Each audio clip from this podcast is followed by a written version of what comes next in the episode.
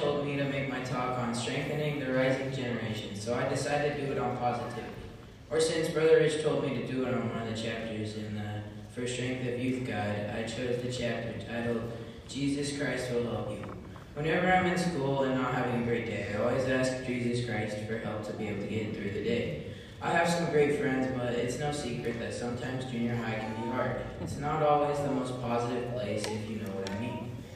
Sometimes, even just the language you hear in the halls around around you, you can hear um, stuff that can drive the spirit away. Sometimes, I think more kids needed a mom like me when they were little. When I was a kid, I got my mouth washed out with soap when I said a bad word. I recently heard that President Hinckley had the same experience, so I'm glad. So I'm like President Hinckley. Kids, we both got our mouths washed out with soap. My mom and I have a bet. I think that me and him are the only ones. She thinks there are way more people that have gotten their mouths washed out with soap before. So text me or my mom if you have gotten your mouth washed out with soap before. because you said a naughty word or phrase, so we can sell our bet. Getting your mouth washed out with soap may or may not help you to talk more positively, but getting your sins washed clean by Christ can definitely help.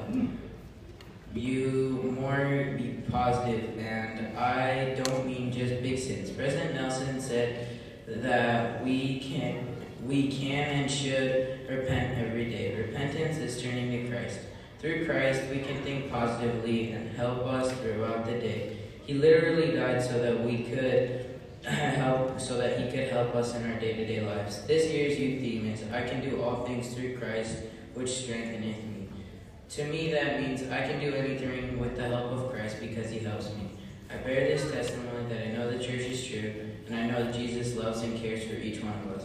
I leave this message with you in the name of Jesus Christ. Amen.